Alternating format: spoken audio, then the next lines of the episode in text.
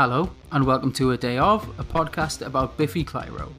My name is Simon Dowling.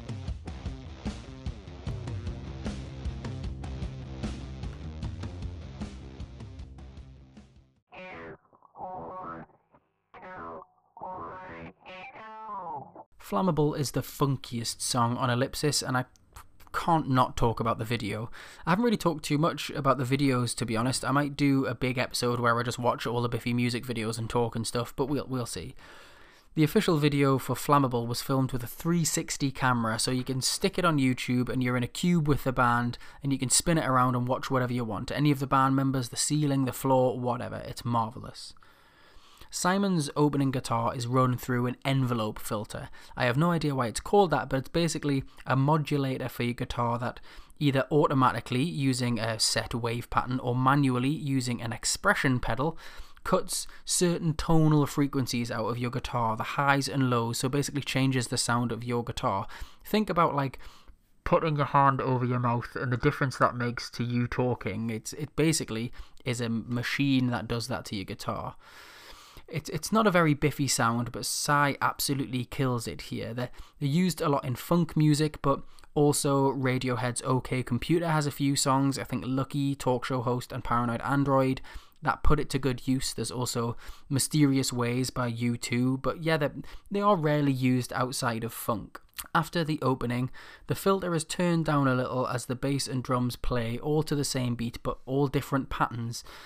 It's very complex before a really straight stadium rock chorus takes off. There's just four chords driven along. The back end of the chorus adds a second guitar playing a little higher accented section.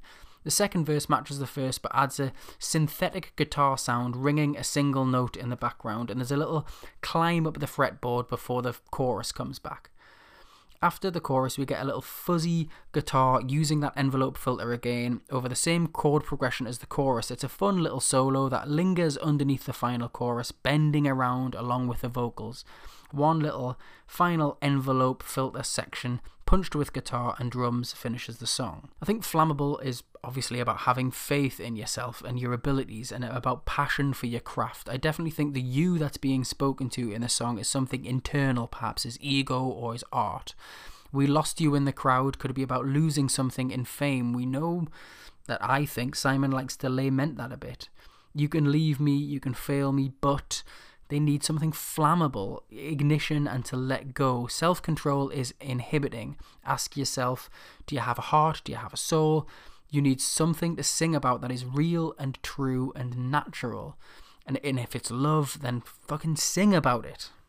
But yes, I guess Simon's talked about his different approach to songwriting, and this song is kind of capturing that re-ignition of writing.